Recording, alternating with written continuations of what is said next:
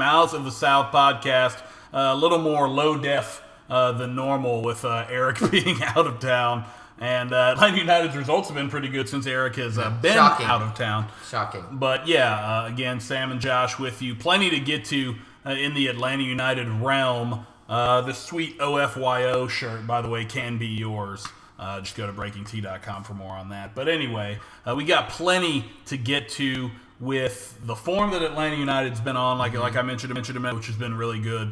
We've also got plenty to get to with Frank de Boer, kind of maybe some people needing to eat a little crow on the vitriol that was being spit his way, although he didn't really help things by putting his foot in his mouth on a separate issue that we'll talk about a little bit as well. And then, of course, punching bag season is upon us, as on Friday the Five Stripes will take on Orlando. It's nice to play them twice in, 3 weeks? I know. Especially wonderful because, gift. As we like to remind everybody when this game happens, Orlando still never beaten. Never. Atlanta. Never. No. And, hopefully this won't be the weird. Right. And, we have U.S. Open Cup coming up on next Tuesday as well. So, again, there's a lot going on right now. Atlanta United, 3 points back right now of Philadelphia for first place in the Eastern Conference. Do have a game in hand, though. So it's just one of those things where I think that Atlanta is... wait, did Portland bring them back even on points? Yeah, actually, Atlanta are top of the East right now. If you look at games in hand, NYCFC technically control their destiny. They have two matches in hand, but they would have to win both of them. And they're not... they have a dominant side. So, again, Atlanta United back on top and... The performances they've had, I guess we can start with Campeones Cup because that was unexpected, to be completely honest with you. I didn't really know how Atlanta United was going to handle Campeones Cup in terms of how much they were going to throw into it, how much did it mean to them. But you saw that in the way that the players were playing. That was a very important game for them. I think that a big part of the surprise was just generally the speed and tempo of the match. Both sides really, really wanted that trophy. That trophy or that game, tournament, whatever you want to call it, needed that. Yeah, absolutely. It needed an injection. And just in general, I think the matchup between Liga MX teams and MLS, hopefully you're seeing slow progress on this. This would definitely help. And I think the way that Club America, the intensity they played with, showed that maybe that at least with a few teams in MLS, you can kind of see them coming a little bit in the Mexican League. So that was a great win.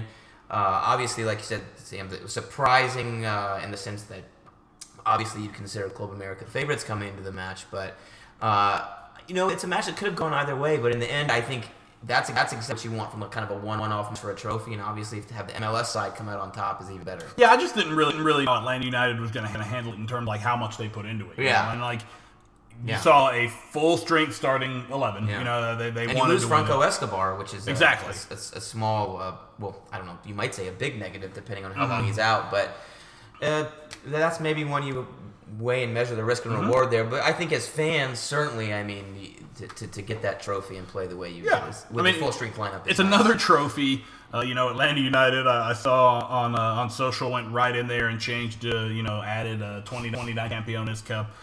Which shout out to Ryan Cantonese there. Great, great performances with Atlanta United. They took them of the year, right? That is correct. Yeah, even they have a trophy. Well, everybody's got trophies for Atlanta United. Yeah. But I think that you go from Campeones Cup and the way that they played, and really the way that Josef Martinez was able to shake off a missed penalty and then just hammer one home, which. Yeah.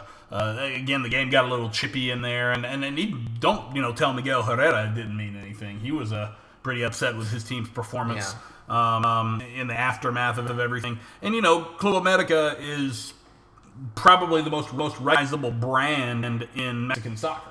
So for Atlanta United to beat them to win a trophy is important, and I think again this tournament, this competition, the Campeones Cup, needed this injection. Yeah. And hopefully it gets more entertaining from here on out because it was really solid, a really fun game. And what kind of proves your point, Sam, is the way that then the team comes out and plays in Portland on Sunday night. Clearly, they were affected positively from a confidence standpoint, everything from that Club America match, just losing Franco Escobar. And then you go play a really difficult match in Portland after, like you said, played full strength in the midweek and really, really outplayed the Timbers, who were starting to really fire on all cylinders, feeling good about themselves. And you went up there and shut up Portland, made yourself feel better about your road form, which has been abysmal recently. So the Campeones Cup is that result is a big reason that I think we're seeing Atlanta United continuing these good results in this good form that we saw with the win against Portland. So, yeah, I mean, this is almost a completely different team from what we were used to seeing, like, you know, a month, 2 months ago. Yeah, it sounds cliche, but it does look like last year. Absolutely, that's the way to do it. And I think you know, this is one of those things where, and we'll get more into this with Frank de Boer later. But I think as a manager, you have to, you know, listen to your players. And we had a period of time where Atlanta United players were not shy about going to the media, giving their critiques. Was that the best way to do it in terms of the way it made the club look? Probably not. But if the end result is the way that they're playing right now, I think you've got to give credit to Frank de Boer for, you know, for listening, for you know, instead of having a big ego and being like, I'm not going to let these players make me look bad in the media, and then it becoming like a thing. You know, as a manager, sometimes you admit maybe when you're wrong. And I don't necessarily know if it's that much of a stylistic change from what Frank de Boer was even trying to do in the beginning. It's more getting Barco back and Barco meshing with Pity, because Pity has played much better since Ezekiel Barco's gotten back. And I think it just has to do with what roles these players got comfortable playing. Yeah. And a big part of that is the formation switch that we've talked about that constantly in the last few episodes. But obviously, when you're able to play Barco and PT kind of both as attacking free positioning players with Josef Martinez, it's going to look a lot better. I think the big thing with PT, Sam, it's usually I hate when people say things like this, but he eye test. I mean, he just does look more lively, quicker, and we were saying before, more hungry. You know, it's like he's getting into plays like, I guess, harder or with more intensity. And we're going to get killed for saying that, and you know what, mate, that's okay. Cool. But I do understand, like, that's not normally the way. You normally would be able to clearly chart a player's progression statistically or things like that. For PT, I think if you go back and watch the Portland game, I think the main criticism is still it's just not coming off quite enough for quite enough for him. He gets into the final third, misses on the final ball. He had a couple of shots inside the box where he misses the entire target. The big difference for me is that now he's getting into those positions in the first place.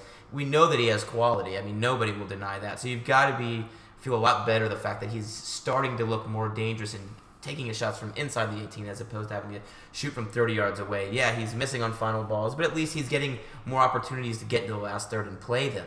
And I think a big part of that is Barco being a guy that can draw defenders away from him in the midfield and in the final third and allow him to play-make. But I think that the most encouraging thing, he's not there yet, but the simple fact that you're trying to see him look more dangerous is a huge step in the right direction. And as I mentioned, he has the quality if he can put that final touch together consistently to kind of reach the heights that we expected of him this season. Yeah, you don't have moments that he's had, and he's had quite a few. You know, the late header against DC. You know, he's had these moments where that quality has shown through.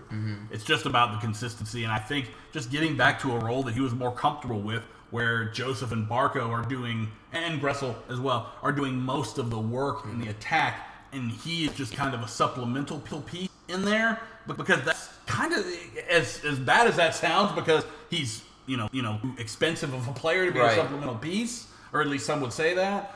But I just think when there's less responsibility and kind of he has more freedom to kind of, you know, do what he wants, I guess. And this all sounds horrible. But that's the kind of player he is. Yeah, and I mean, he's a unique player in the sense that he wants to have that freedom so much that he really needs to stay forward and attack so he can find little pockets of space. But at the same time, he's not a nine. He's not a striker. So he players like that are difficult to defend tactically, and I think Atlanta are finding a way. And when you have a box-to-box player like Barco behind him, like Almiron was last season, although different. But different, yeah. But similar in terms of the role that they play, connecting defense to attack. That opens things up for him quite a bit. So it's been better from him, and Hopefully you'll see more of the same. I mean, you look at the Portland match, like we said, okay, so he missed on a few of the final balls where he could have done better. But, I mean, he embarrassed Diego Chara in the midfield, who's one of the best holding midfielders, to me, in MLS history. He had quite a few other dribbles. He started hitting ball, the switch ball really well. That was when he was missing on early in the season. It was also when he got taken down in the box. You know, when he got right, and then he should have won. I mean, you could say two penalties. I would think that MLS, as they did with the penalty, he should have won against the Galaxy as well.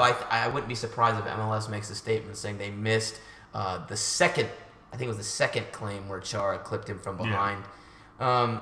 And that's another big thing is he has to adjust to the way that the league is officiated. I think you're starting to see that as well where – and I don't want to criticize – to me, problem with MLS officials, the way that they do err on the side. Oh, come on, pro. Come on, dude. I mean, you know, we want to – we'll get to that another time, but I mean, the reality is that MLS is officiated, I think, in a way that favors physical play over creative, proactive, attacking play. It's very EPL in that sense. Yeah, but to another degree almost where it's almost an American football mentality where – it's even more hard. There was a play early in this Portland match where Pity – he was basically on the ball at the end line. He had run it down. He was in kind of a bad position, and Bill Tuiloma came out and just clattered him on the end line. And it was an awkward situation foul, but he's going in like that. PT's such a good dribbler, you know. So and then the referee just froze in the play, and there's no call.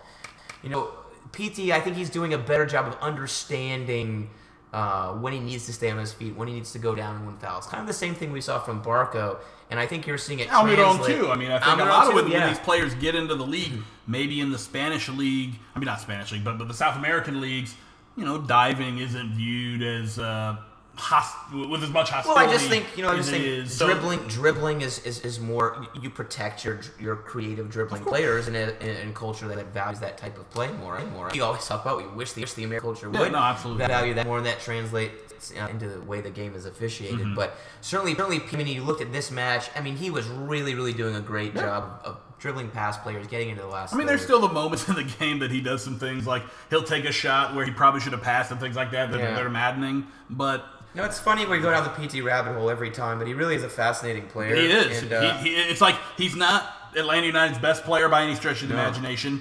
He's not their worst player by any stretch of the imagination. But, yeah, he's just fascinating to pay attention to because he's got a different mentality. You know, he came in. He sees the game differently, I think, than anybody. I mean, he's and again, that's what these types of players are like, that aren't necessarily – I don't want to say he doesn't play defense. But he doesn't even have like a defined position. Like, it just seems like he wants to, as I said earlier, you know, let some of the other guys do more of the grunt work in the attack, and he kind of just comes in as the icing on the cake or something. Yeah, exactly. I mean, so I think the last thing I'd say about PT is we need to do one thing that – some of the early criticism came from, and it totally makes sense why, but I think maybe we didn't really understand the type of player he was. Because even in the MLS, and again, it sounds bad, but it's not. He's a role player. But he's a role player that tries creative stuff. And crazy, you know, he's going to try to take you 1v1. He's trying to pull a shot from 35 yards away. You know that's what he does. So when it comes off, and you look at his YouTube highlights, it looks like he's a superstar. But really, the reality is he's trying these things over and over again, and you fail more than. Yeah, what you don't see on YouTube is the 6 times he failed. And that's okay. That's okay. There are lots of players like that, but that's not a player you can build your. And again, we're gonna get killed for this. But that's not a player you can build your entire team around. I don't even think we should get killed for that because I think what we've seen with Pity is I think people were way too harsh on him in the beginning, and now that he has found a role that seems to suit him best on this team, better. What were your takes defensively from the Portland match? I mean, I thought I thought overall it was a good defense performance. I'll say that Portland is a very stout attacking side. Yeah. So you've got Valeri, you've got Blanco, you've got Ebobisa. I mean, you've got a very strong attacking unit there in Portland. And, there were times where I think some of the Atlanta United players were caught out. I mean, look, Portland was very wasteful in this game. I think you have to say that. I mean, Brian Fernandez had horror up top. He's been scoring goals for fun since he came to MLS. And not only was did he miss chances, but he was wide a bunch. So, I mean, to the Atlanta United defense, but you did see Portland. I mean, it was Atlanta United's game, but you definitely saw Portland. They pick and choose. Pick and choose your moments because Atlanta's going to come at you full bore now. It seems like that has been what they've been building to, getting their players healthy and Frank de Boer really getting to field his first choice 11. Right. And I feel like it's really starting to come together to where, yeah, Atlanta United is going to be kind of clicking on all cylinders when you're playing them, so you have to pick and choose your moments. And Valeri had a few chances, you know. I mean, of course, he's going to have those in the game.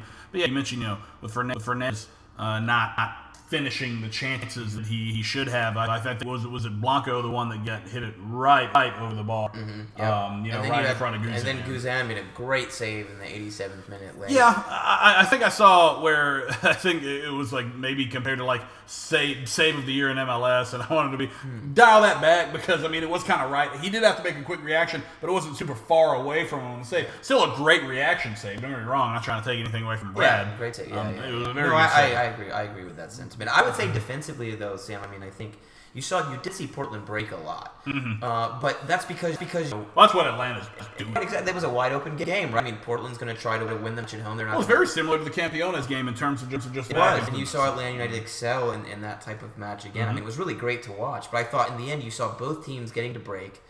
Atlanta United had most of the play.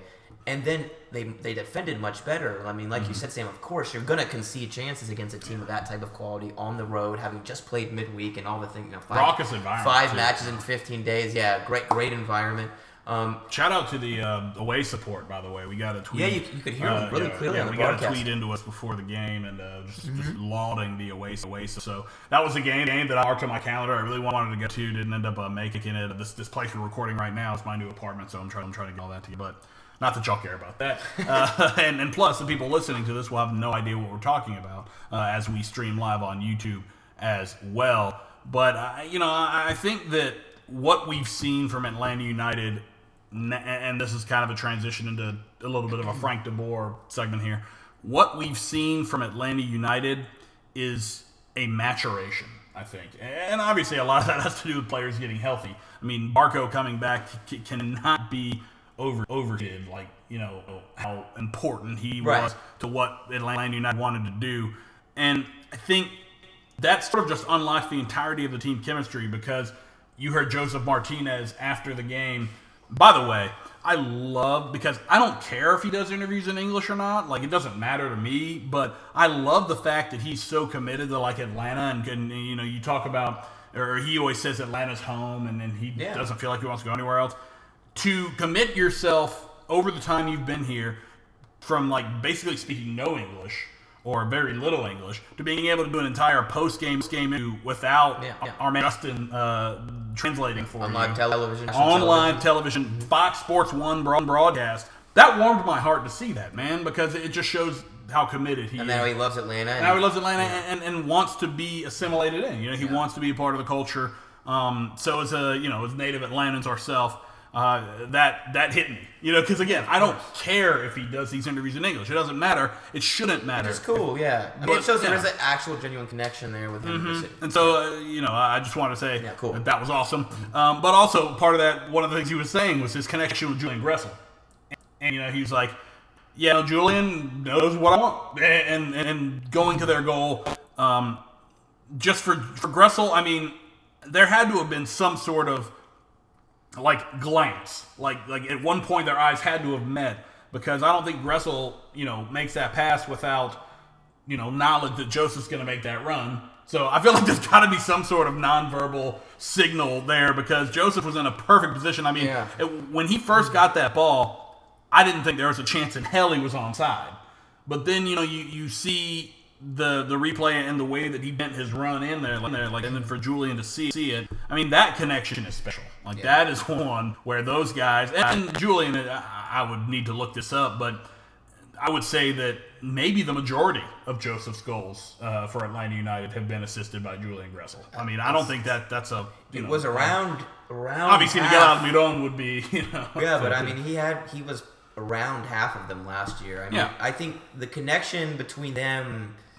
I mean, we've seen that so many times, Sam. You almost wonder if they do even glance at each other at this point. Or if it's just, I'm going to do this, you know what I'm going to do. One thing about that goal is a mirror image of Little Annie scored this year against Cincinnati. Well, other than the finish, because we still don't know what to call all that finish. Yeah, right. But it was a mirror image of the goal against Cincinnati way earlier in the season when the team was in really, really poor form, yet you were still seeing that connection.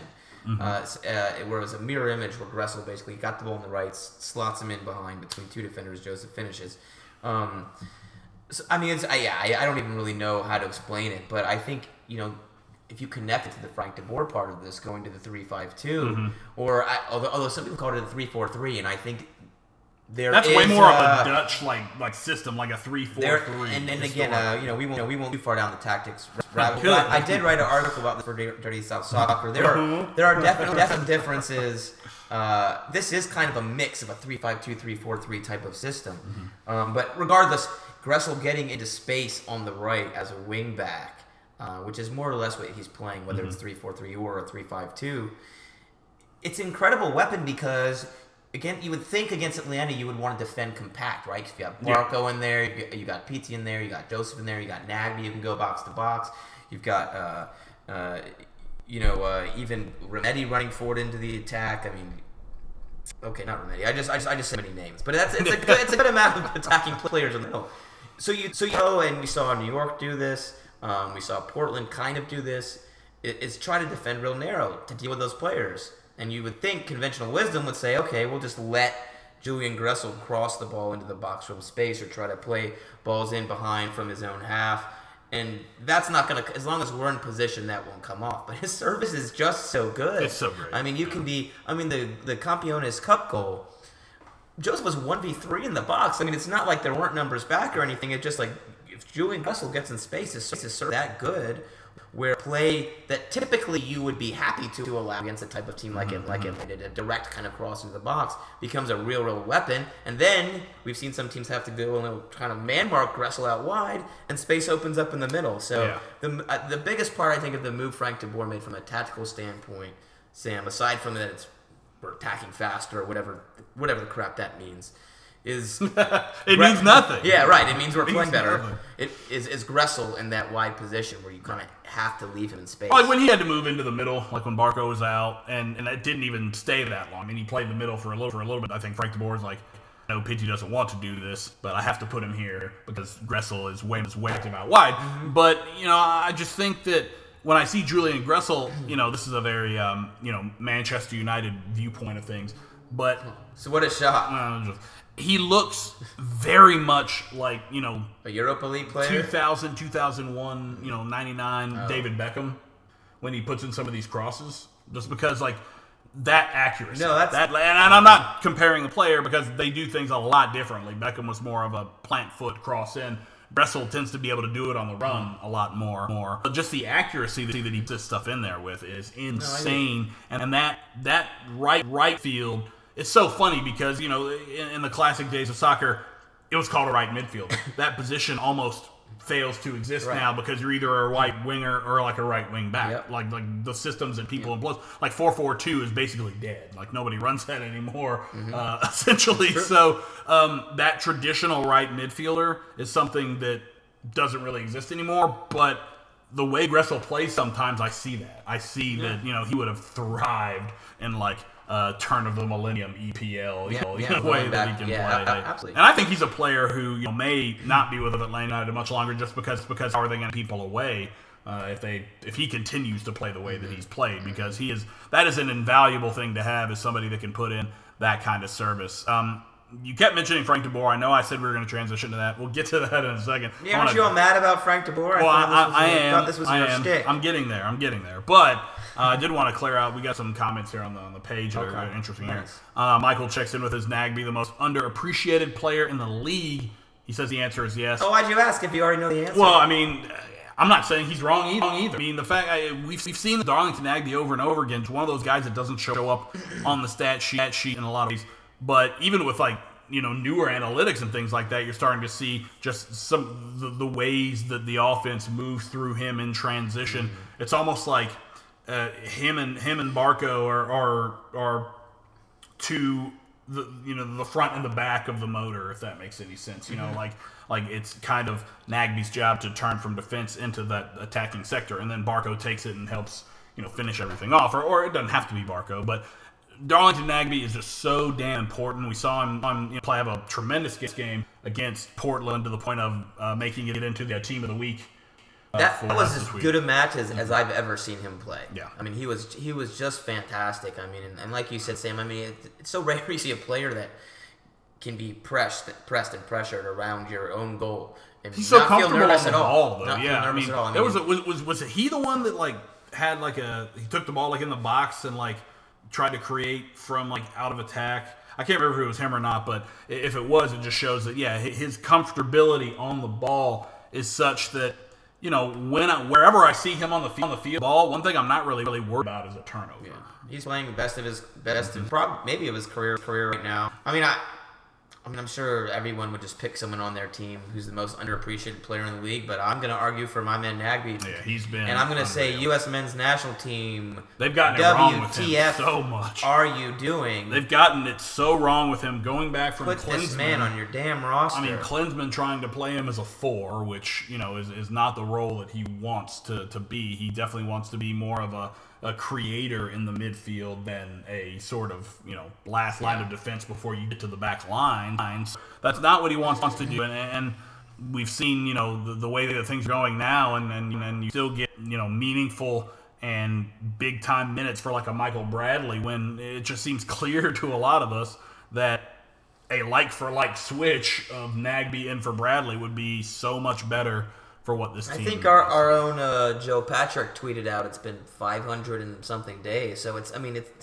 absurd. This isn't like a recent thing. I mean, you got to at least give the guy a shot. But and Chris, by the way, before we move on to FDB, Chris checks in with the he says the way that we've been playing recently, Barco seems to be as heavily relied upon as originally thought. I don't think that's the case.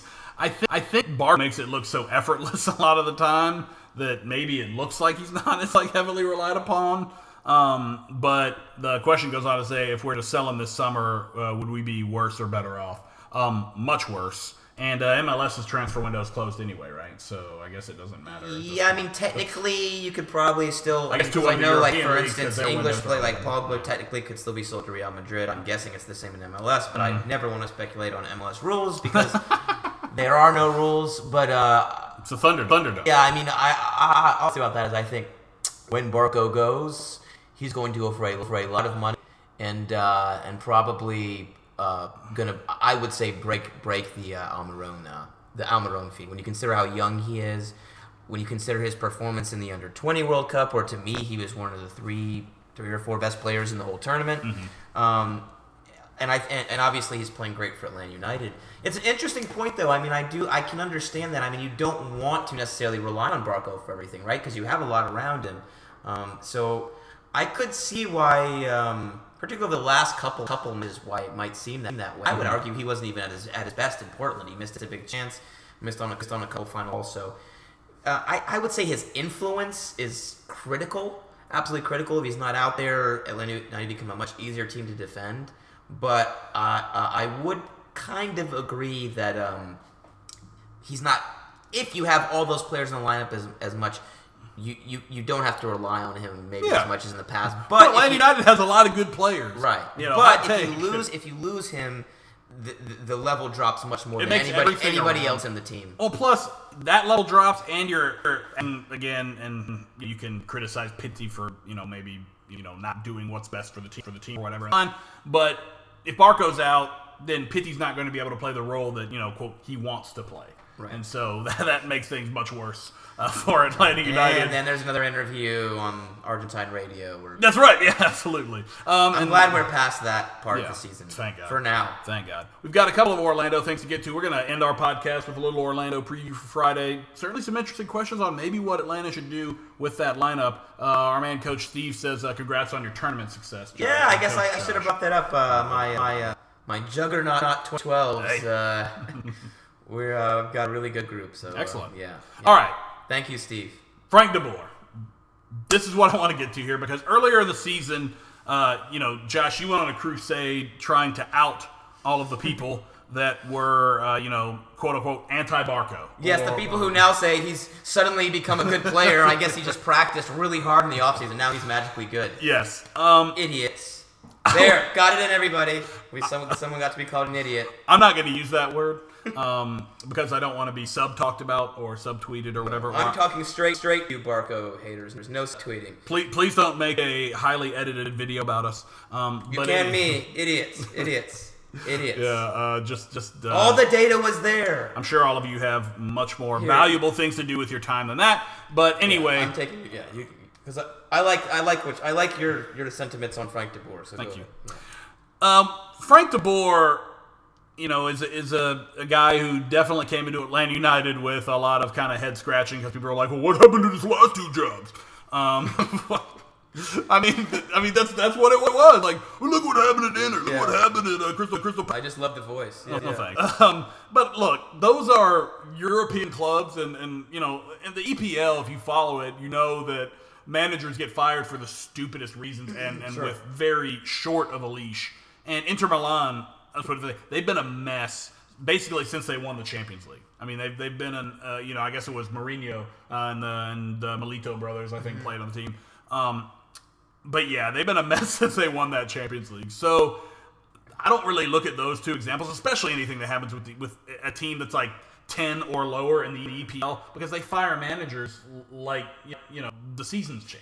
Yeah, and I think anyone, whether you hate or love de Boer's style of play, that doesn't work with Crystal Palace's roster in the Premier League. So there's context to it as always. Exactly. And I just think that everybody jumping on Frank, de Boer out and all this nonsense was laughable because you have a coach who's coming in, and we've talked about this before. I don't want to, beat this dead horse necessarily too much, but you lose Miguel Almiron, and that completely changes the dynamic of the team. So what did Frank de Boer have to rely on when, I guess, learning about the team before he actually got to work with them?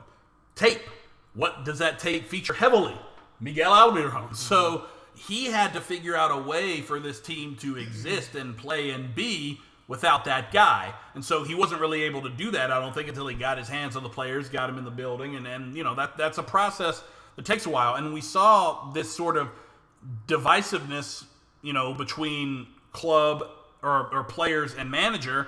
And we talked about it earlier, how it came out in the press when maybe it shouldn't have.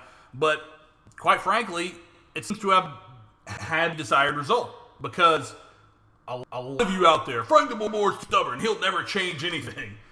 I mean, it looks like he's changed a lot. I mean, it looks like he's realized that, I may want this team to eventually be this, but for right now, they have these players that are better at this. So it just seems like he wasn't getting enough credit, or it's one of those situations where the players weren't really getting any of the blame for not adapting to the new system. Mm-hmm. Yeah, I agree. And I'm a strong believer that managers, they get too much credit. Credit was go right. They get too much blame. Things go wrong. Right. I think you can still make some arguments. I mean, I'm still not sold on de Boer as a manager. I still think there are some tactical things that the team does that bother me. But that doesn't mean I would want to fire him. Right. And I think that the players, in the end, you can absolutely, even if Frank de Boer was a bad manager, and I'm saying he is, you could still have success because the players are really, really what drive the team forward. And the players should know that insubordination that I call that was bad. And hopefully that's the last that happens. And at the same time, it's like, it worked. Look what's happening right now. And you have to give... But to that, you think you have to really give credit to Frank de Boer. No, he's too stubborn. What are you talking about? And that's actually the poopiest take of all the poop takes, is that he was too stubborn when he played. This switch to 3-5-2 was almost part of a natural progression of him getting to know the team, especially without Miguel Almiron. And even now, you could say, like you were saying, a 3-4-3. Exactly. And you started the season in a 3-4-3. It didn't totally work. You went 4-2-3-1. Then you had all the injury issues. You had 4-4-2 a few games to suit Pity, so he'd stay up top with Josef Martinez. Then you went back to the 4-2-3-1-3-1-4-3, and then you went to 3-3-5-2. That says he's been very flexible. I just... I don't even know, man. I think quite clearly he's been tinkering from the team from day one, and I think he has clearly taken some of the feedback from his players. Yeah. I do think that he is guilty, and he admitted this, of maybe not being as adaptable as he should have. But it seems like he is now. And I think that people don't realize, even if Tata Martino was here, there would have been a big tactical adjustment with Miguel Almiron gone. You were able to play in the playoffs where you could play five in the back and still be extremely dangerous because he could get the ball and run 50 yards on the counter attack. You just get him the ball and get everybody out of the way. There's, yeah, there's yeah. That, I mean, MLS hasn't really seen a player like that before. I mean, and a player like that in MLS right now. So, I mean, I think how dare you disgrace Latam like that? Yeah, oh, that's true. God, thank God. Yeah, goodness. Thank God we played them already. He would have been. He would have come after me. Yeah, but he didn't even. Then I would have been the idiot. But you know. But I think that certainly. Like I'm a stupid. De Boer, I think he's been quite flexible, and I think even at times where he didn't want to be, and like I said earlier, there are still some parts of the De Boer system that we saw early on are still a part of what we're seeing now. So that's the other poop take is you have to abandon this whole system. This is what people do, and they give you a bunch of early hot takes. And then the ones that are right, because you have so many takes that are out there, some of them are going to be right. You say, I told you. And then the ones that are wrong, you're like, oh my God, there's been this incredible transformation. Barco suddenly, became a good player. Frank de Boer suddenly became not stubborn. And the big thing with Frank de Boer is, he's just mimicking what Tata Martino did. Yeah, that's the funniest one now. He's not even coaching. He's just copying his style. And now, now they can show later to training or whatever. Just like, give me a break. This is a mix of here and this year, and that's what Frank de Boer, I think, has been trying to find from day one. Exactly. And it just seems like, look, this team is playing much, much better soccer now than they were playing to begin the season. And regardless of what certain people at certain elevations of MLS media coverage may think, this is clearly the second best team right now in the league. Yeah, right now. Of course, and that's the thing. This is fluid because things change. People get hurt. Teams try new things. But this is a situation now where Atlanta United is, I said it earlier, clicking on all cylinders. They're the best they've played all season, and they'll need that to continue this weekend as it is once again time for Orlando City. That is right. Atlanta heading down to Orlando for the second time. In a month, and it'll be an MLS game this time, not the semifinal of the Open Cup as it was a few weeks back. And this game is interesting because we have a couple comments on our YouTube stream here. Elliot says, should Atlanta rest all the stars for Friday and be ready for U.S. Open Cup final? And that's followed by Chris, who says, Orlando's going to hack at our players, try and weaken our side for the U.S. Open Cup final. I hadn't really thought about that until right now. And it's weird because I think if this were any other team in MLS, I would say maybe Atlanta doesn't start some players. But as a fan, OFYO, we're playing Orlando. So it's tough because, look, the Open Cup is monumentally important now because, Atlanta's not going to win the Supporters' Shield. That's going to go to LAFC. I think at this point, yes, I think that's barring some monumental collapse, the Shield's going there. So that means they're going to Champions League spot for winning the Shield. Atlanta United could still go win MLS Cup, and that would be great. But that's months from now. This is easily your best chance right now. This is your best chance to get that Champions League spot. Oh, right. And that's what I'm not even concerned with the trophy because Atlanta just won one. Right. I'm more concerned about the Champions League at this point. So that's true. If you can win the U.S. Open Cup, get in the CONCACAF Champions League, I think that takes a little bit of pressure off of you as you get into the playoffs just because, you at least have that to fall back on, if you don't win MLS Cup. But I think you should be thinking with that mentality. Yeah. But that being said, I would say that maybe you pull one or two guys out against Orlando. Maybe Parker slides into the lineup. Yeah, for defense for sure, because LGP's the guy you would, or Miles, one of the two, maybe somebody you'd want to pull back. Maybe this is a Larinowicz start. I know he just started against Portland, but that's where you'll see rotation, and that's what you might learn who those holds are going to be, because you'd imagine, right, the 2C, there'll be the other one on the bench rotate in. Nagbe maybe sits. I mean, his work rate against Portland was very high, so maybe Nagbe's on the bench again. Look, I don't want the never have lost to Portland thing or never have lost to Orlando thing to stop. I mean, who wants that? Nobody. But at the same time, Open Cup is extremely important. Yeah. And Elliot says to put Gressel on the bench. I would be all for that. The thing is, Franco Escobar is out. Who are you going to put? Going back to something I talked about months ago. Where's George Bello? You only have well, hopefully Bello back on the left soon. But you don't have anyone else that can play on the right that I know of at this point. So you kind of have to play Julian Gressel. I personally agree with you, Sam. I'm going to play Barco, Josef, Pity. Yeah, I think up top. And hopefully you can generate a lead, as you should, because Orlando City are not good. And I think particularly Barco. Get him subbed off. I think particularly Barco, Josef, and Pity would be important if you do decide to rest Nagbe, because you need as much in that attack as you can get if Nagbe isn't there to kind of help push. But realistically, I don't think we'll see much rotation.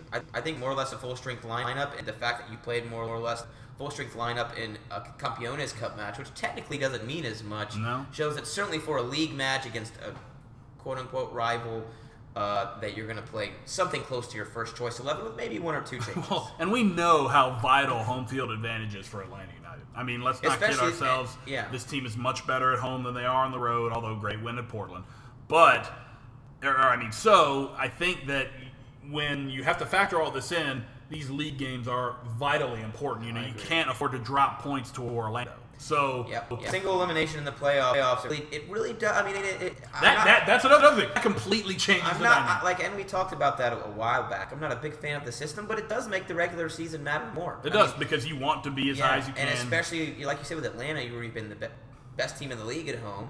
And have struggled on the road. If you can get the one seed in the East, you're favored to go to MLS Cup. Yeah, hands absolutely. Down. Absolutely. So, I think that Atlanta needs to play cautiously a little bit in terms of who they play in this game, but maybe more so in the midfield and the back line than in the attack because you need to be able to go down there and score goals. Although, maybe this is a game we see Tito.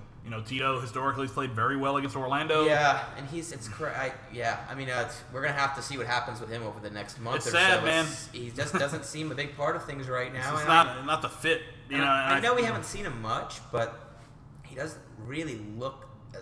He doesn't look the same. No, and maybe that's mental. It's possible, that he's not happy with the situation and how things are going right now. Sure. So that's speculation, but I'm just saying that. Yeah, I agree with you. He hasn't looked.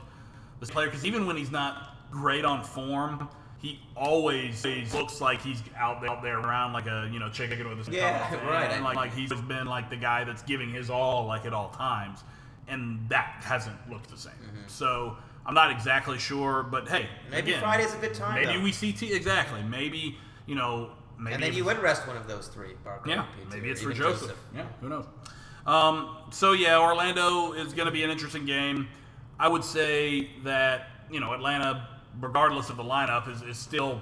I think they're in Orlando's head, man. Every time Atlanta plays Orlando, like, not only do the fans, Orlando fans just get super hurt about everything it does. It's amazing. Yeah. Even at the All-Star game, they're like hurling obscenities at Guzan. Like, it's like, not for one night. You can't just, like, put it down. In fact, but it's great. It was hilarious. Doing that. Yeah, so, it just... And that's trickled onto the field. You see the looks that Will Johnson gets on his face. You see all this stuff that happens when these two teams play. I would still say Atlanta should go down there and not really have any issues. But it is a good point that, maybe Orlando players are, just because of the rivalry, maybe going in a little bit harder with their challenges in anticipation of Atlanta United hosting Minnesota in the Open Cup final. Yeah, and you would think that this would be a match, considering what you did without Josef Martinez. That shows you how in their heads you really are. Because you'd think he would be the guy, and you could kind of get that feeling of optimism going into that Cup semifinal in Orlando. That this was finally a time and a great opportunity to finally get over the hump and beat Atlanta United. But if it doesn't happen without Josef in the lineup, and with Barco playing 47 minutes that match.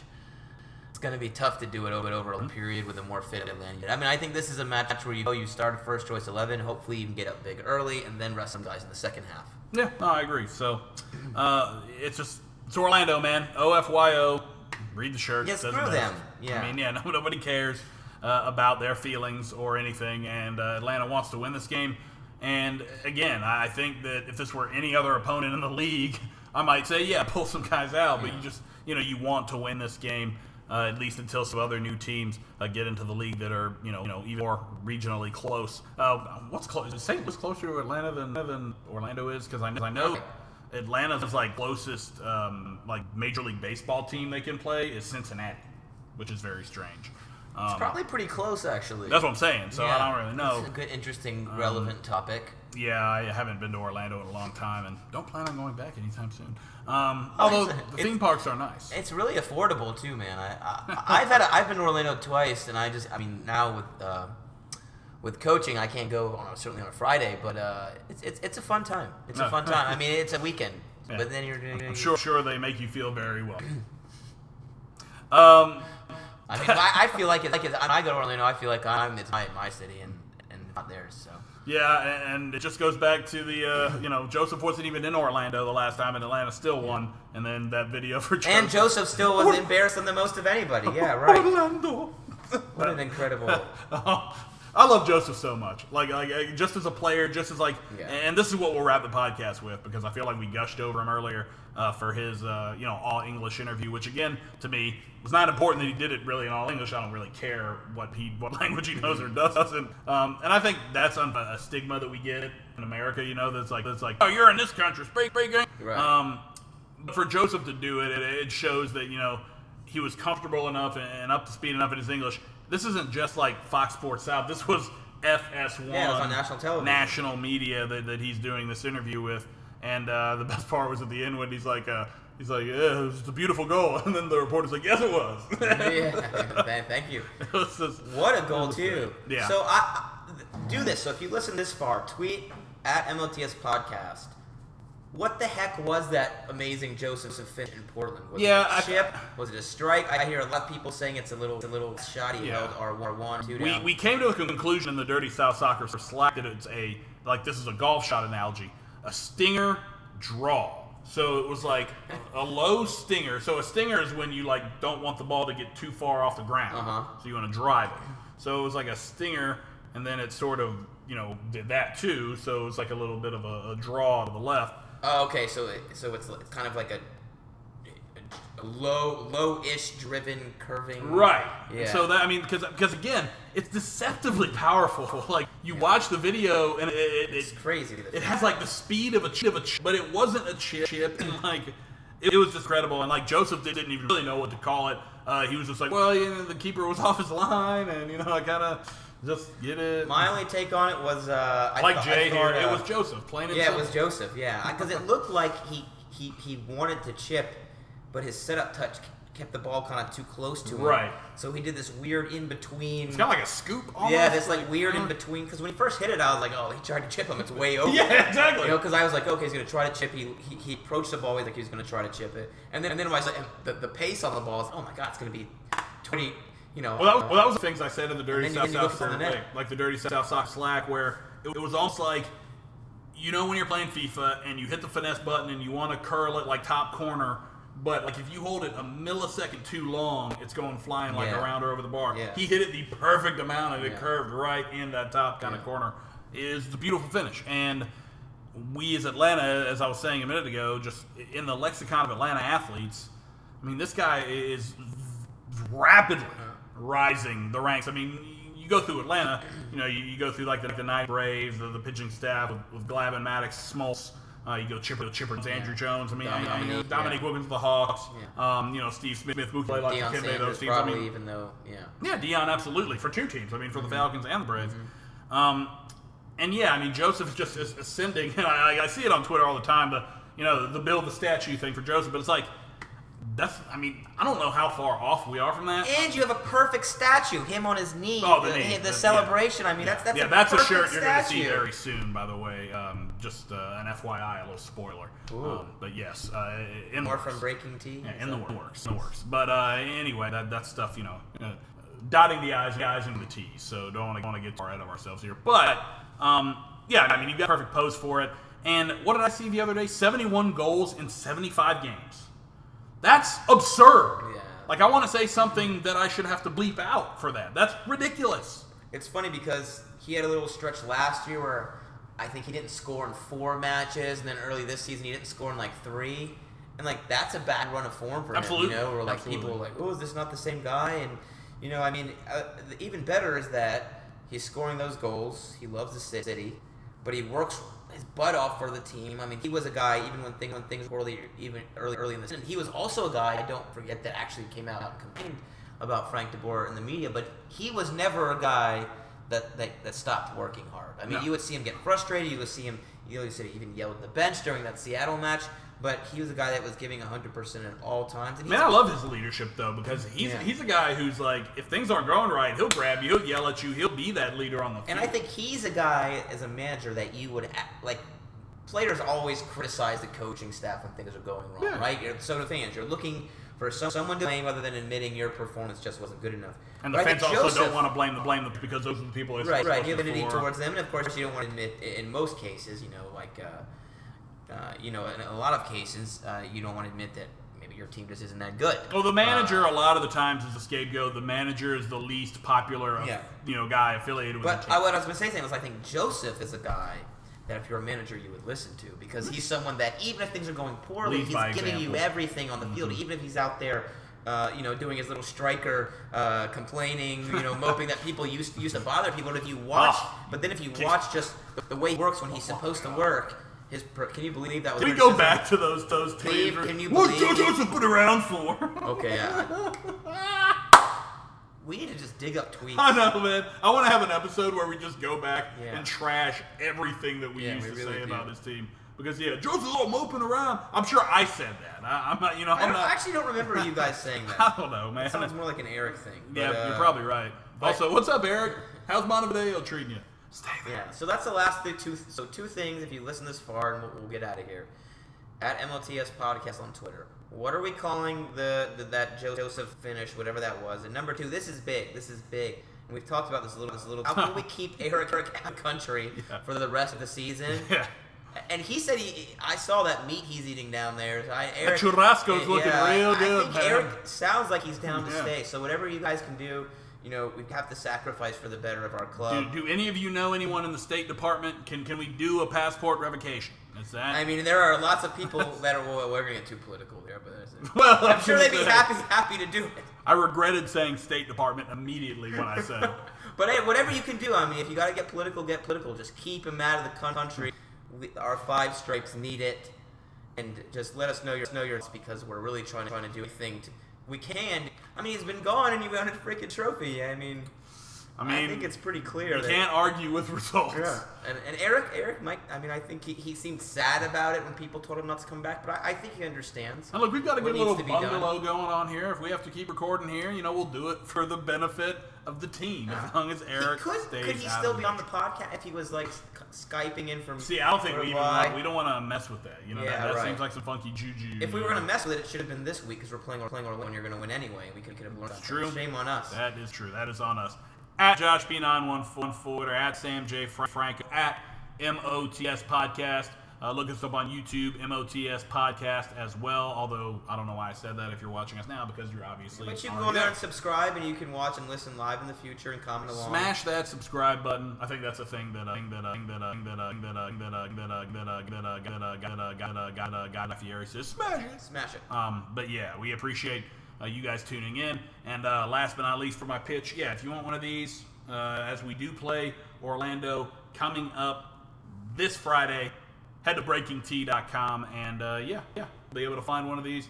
And some sweet Atlanta merch that yours truly has been involved with too. So there if you want to take a look at that.